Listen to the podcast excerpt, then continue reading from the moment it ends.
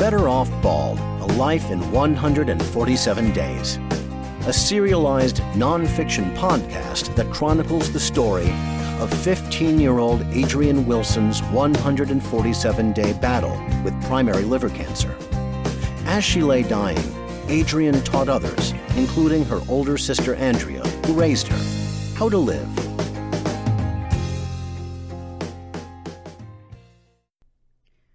Welcome back to Better Off Bald a Life in 147 Days. I am your host and storyteller, Andrea Wilson Woods. Whether you're watching the video or listening to the podcast, I really appreciate you tuning in. Let's get started. Days 131 through 138, Sunday to Sunday, September 23rd through the 30th, 2001. Seven smiley faces. I'm tired of people calling me strong or telling me that I should be happy to be able to walk. I know I should, but you live in this situation for four months and feel like the ability to walk, which isn't always there, can override the bone aches, the nausea, the headaches, the bruises, the weight loss, the pain of your tailbone digging into your chair. Then tell me that being able to walk is great. Even when those aches and pains aren't there, I look like a goddamn freak, and everyone lies through their teeth about it, hoping it will make me feel better. Whatever. I'm tired of this. I have no hope, no matter what Sissy says. At this point, it feels as though all is lost. I miss home, wherever it is. Adrian's journal entry dated September 3rd, 2001. I didn't expect any response to my 9 11 email, but most of the replies were positive. My favorites include We must fight to preserve our way of life, or Adrian's struggle would be meaningless. You have put what's happening in your life in a perspective that most people can understand. You are right. We need to keep fighting. We will rebuild, and Adrian will beat this cancer. However, a former college friend misunderstood my point. He sends me numerous emails about bombing Afghanistan. The one that puts me over the edge comes with an attachment that is a picture of a stealth bomber with the words, If you can read this, you're fucked, on its wings. We need to defend ourselves, but I'm not a pro Nazi nut who wants to wipe out an entire population. All I can think when I see that picture is we're killing innocent people the way chemo kills the good cells, but we have no choice. I send my friend an email asking him to refrain from forwarding me anything else related to the situation in Afghanistan. I don't judge him, but I explain my position on the matter. He responds to my nine sentences with an eight paragraph tirade about how dare I accuse him of being a warmonger. I read his email twice and shake my head. Less than five months ago, I would have gone off half cocked, called him up, railed at him, and apologized later. However, cancer has taught me a few things. Don't waste time. Pick your battles. I think about Adrian's world yesterday. She slept most of the day, took 10 milligrams of Dilaudid, and swallowed multiple tablespoons of cough medicine. I save his email, but I don't reply. His friendship isn't worth the fight. I gather all my materials for the 504 meeting at Burbank High today. John left work early so he could attend. We asked several people, but no one can stay with Adrian from 3 p.m. to 5 p.m., so we opt to leave her alone. However, my pager and our cell phone are on in case she needs us. My goal is to get the school district to provide Adrian with 10 hours of instruction per week and possibly another computer. Ours is too slow. They are currently giving her five hours, which does not cover all of her subjects. I am prepared for a battle because many sources have told me the district has never provided more than five hours of homeschool instruction in the past, no matter what the circumstances were. Part of me can't believe I'm fighting my former employer for what seems like a small request. The other part of me wonders if they have any idea who they are up against. John and I walk into a large classroom in Burbank High. Someone set up chairs in a circle. I see familiar faces Diana, Adrian's therapist, Rick Carlton, Adrian's high school counselor, and Adrian's current teachers for world history, English, and Algebra 2 computer science, who agreed to do and or assist me with the homeschool instruction. The Burbank High School AP guidance counselor and the program specialist introduce themselves. And finally, I meet the man who will present our case to the district, Hal Jackson, Director of Pupil Services. I begin by thanking the teachers who have already given their time even before the district has made a decision.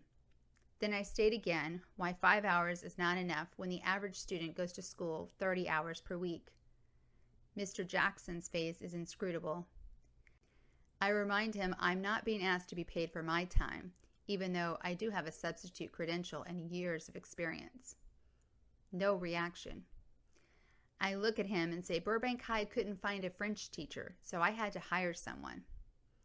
I feel like I'm talking to President Roosevelt's face on Mount Rushmore. I resort to the law, hoping to prompt a response.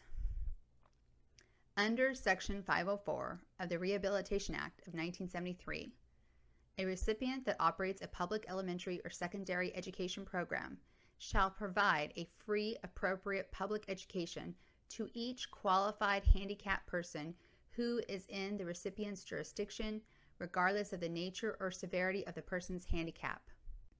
The district is required by law to provide Adrian with an appropriate education. All the teachers, as well as John, nod in support of my statement. Adrian qualifies, Mr. Jackson, I say, because an individual with a disability is anyone who has a physical or mental impairment that substantially limits a major life activity. Major life activities include caring for oneself, performing manual tasks, walking, seeing, hearing, speaking, breathing, learning, and working. I look at him, daring him to argue with me. He smiles and says, The problem with Section 504, Miss Wilson, is it is a federal statute but the federal government does not provide funding for it. Now, most disabled children fall under special education, which are separate funds. A slow burn smolders in my torso. I bite my lip. You know, Adrian can't possibly qualify for special education due to her grades and test scores. I am aware of that, he replies.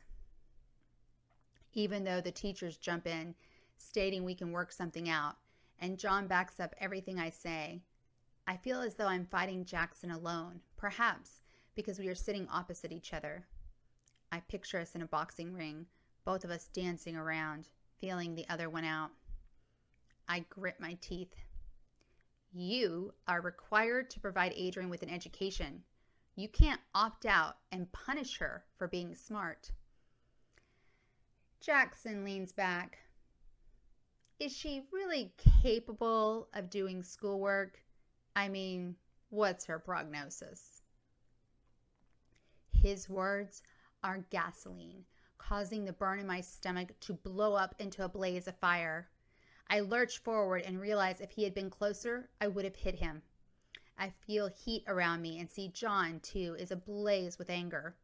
I grab his arm to restrain him, knowing he will walk across the room and punch this man for his insensitive, cruel remark. Unable to control the level of my voice or the tears streaming down my face, I launch into a tirade. You don't know my sister or our family. Well, let me tell you something. We don't believe in numbers, so there's your prognosis. As far as doing her work, ask her teachers. She is more than capable. School is one of the few things that gives her pleasure now. It brings some normality back into her life. She wants to do the work she would be doing if she could attend school. She doesn't want to be babied. Why are you punishing her for being an honor student? You don't have the funds? Tough shit. Find them. It's the law. Seeing a crack in his face, I take a breath.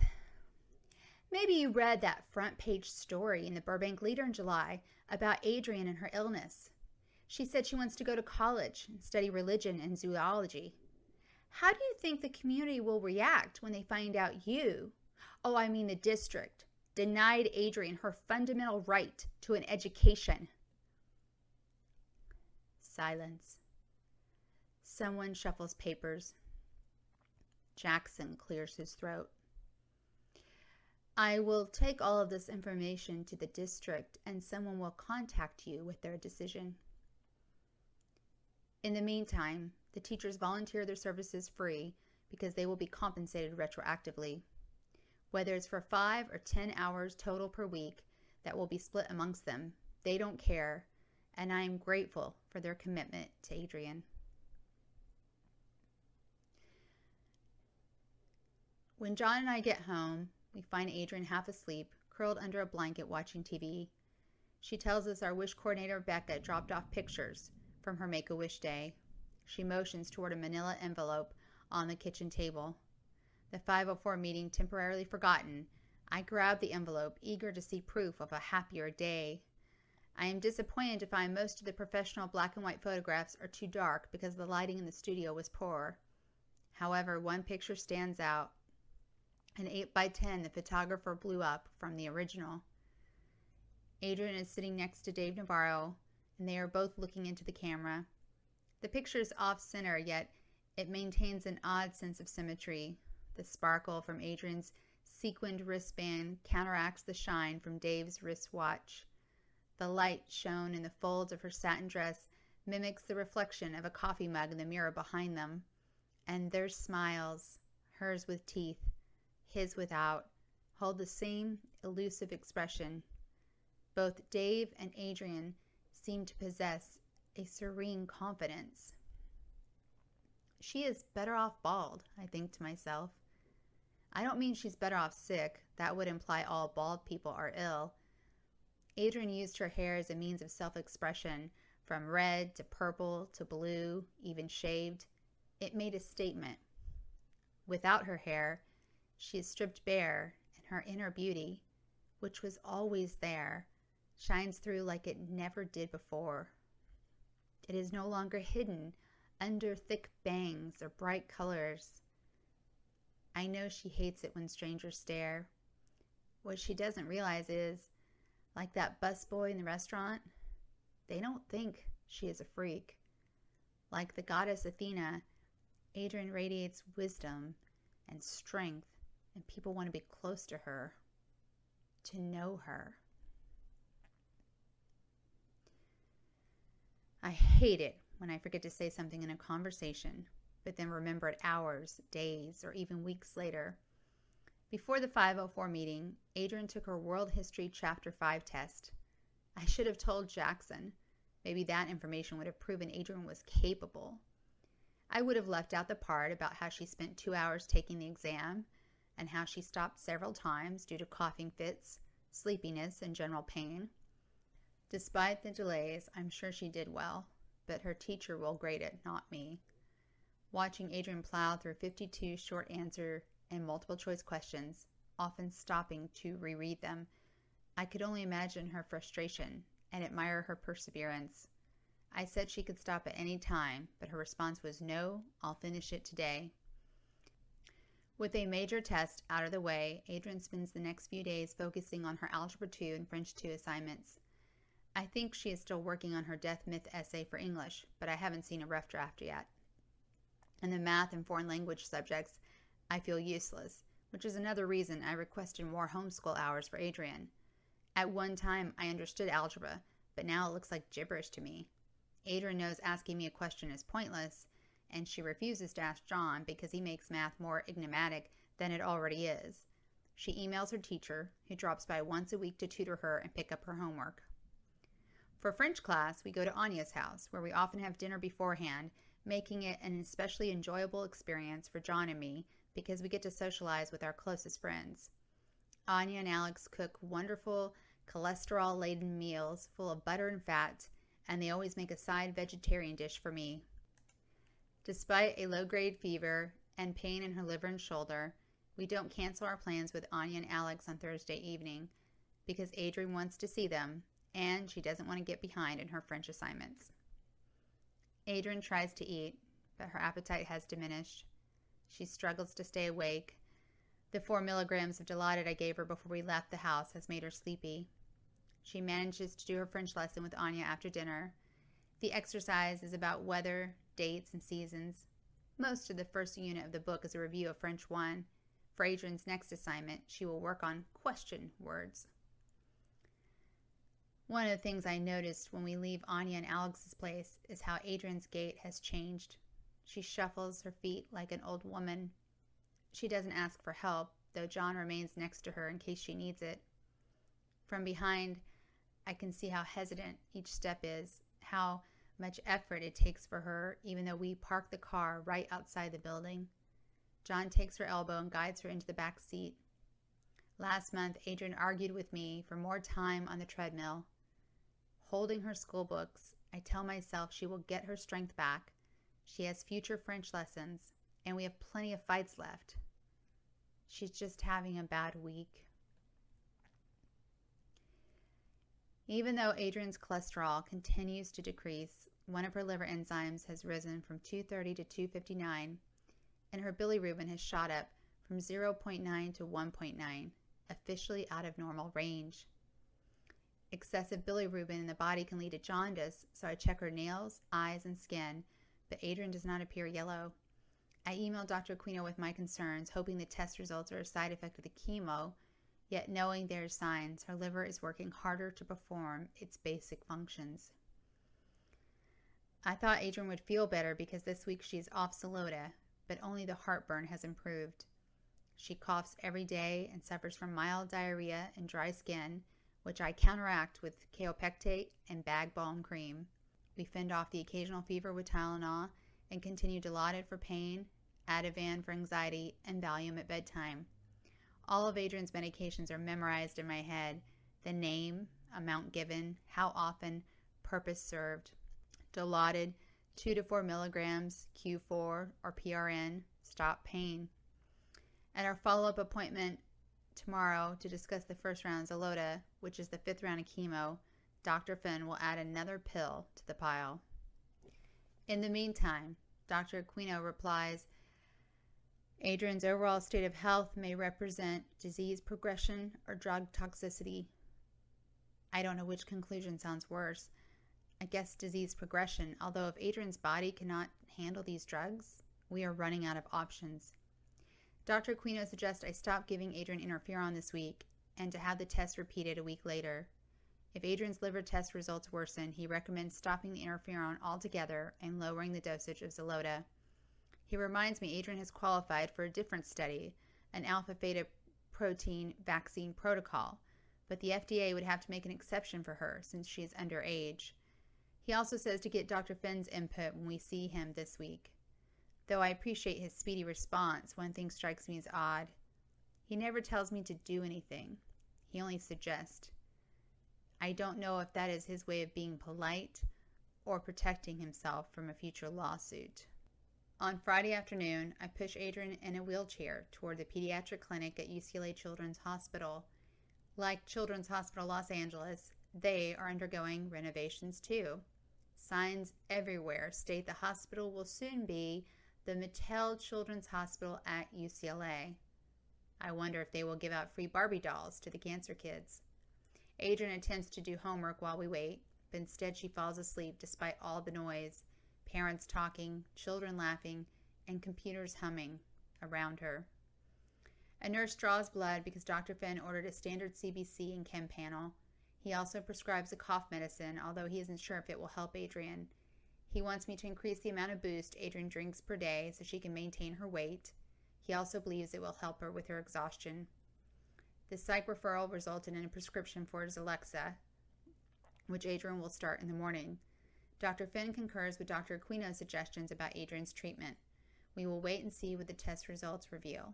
Until then, Adrian will continue Xeloda. She begins her sixth round of chemo tomorrow. I spend most of Saturday packing boxes.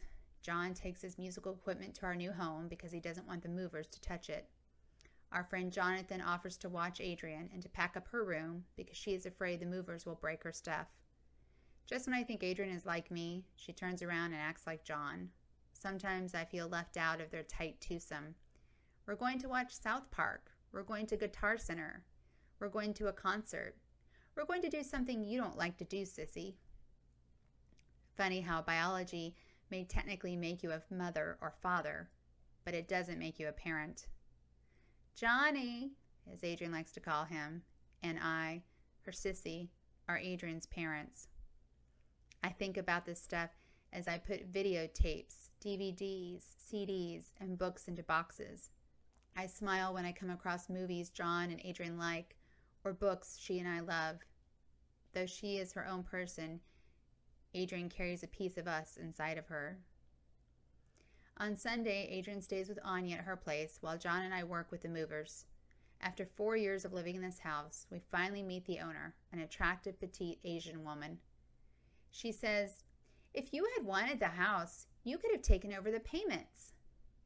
My jaw drops. Does she mean it? Did she tell the management company we could have stayed? I don't know how to respond. It's too late now. The house is sold, we signed a new lease, and the movers are here. Shit. In less than five hours, we pack up the rest of the house, move across town, and set up Adrian's bedroom. When we pick her up, Adrian appears weak and groggy. Anya says she would only sip chicken broth, making Adrian's total liquid intake for the day less than 44 ounces. By late afternoon, her gums are bleeding. Yesterday, she was coughing up blood. Adrian swishes out her mouth with water and baking soda, and John and I keep a close eye on her the rest of the evening. The lab results from Friday's test show Adrian's AST, the liver enzyme that keeps increasing, is now 298 and her bilirubin is 2.0. Disease progression or drug toxicity? Which is it? I also noticed for the first time her bun count, 20, is at the high end of normal. I remember bun indicates kidney function and low is better than high, but I don't know what being high means, so I look it up. According to my medical dictionary, blood urea nitrogen levels may be increased in the presence of dehydration. Adrian's kidneys are working harder because she is not taking in enough fluids. I don't know how to fix that. I can't force her to drink. Though she has not had a significant amount of Dilaudid today, Adrian acts incoherent a few hours later when we are watching television. I check her temperature, 99.5 degrees, usually nothing to worry about. Three hours pass and Adrian's fever rises to 100, and despite her best efforts, she seems unable to communicate because she garbles her words.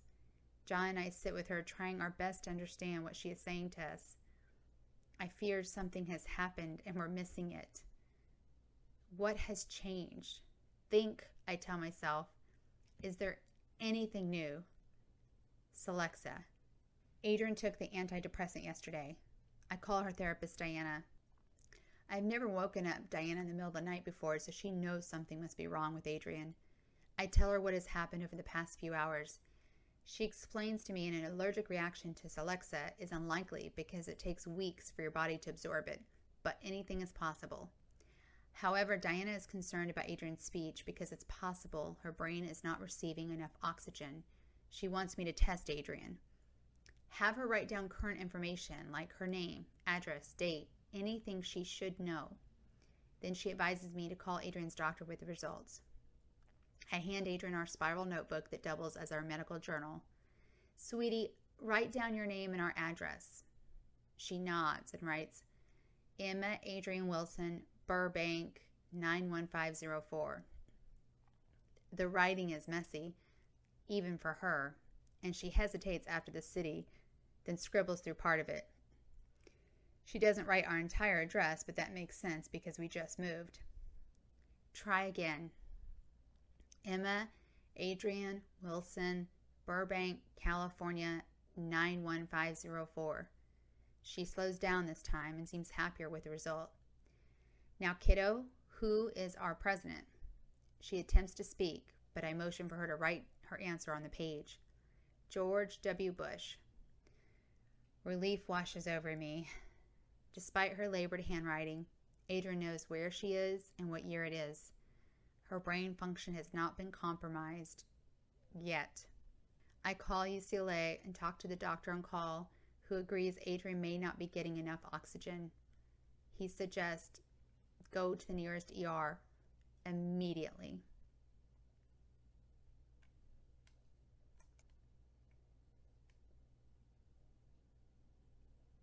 Thank you for watching and listening to Better Off Bald, The Life in 147 Days. There are only six more episodes to go, and they are all in the month of October, which is Liver Cancer Awareness Month, so that seems very appropriate. I really appreciate you joining me on this journey. Please subscribe to my channel and share with everyone you know if you like this story. And stay tuned for the next episode.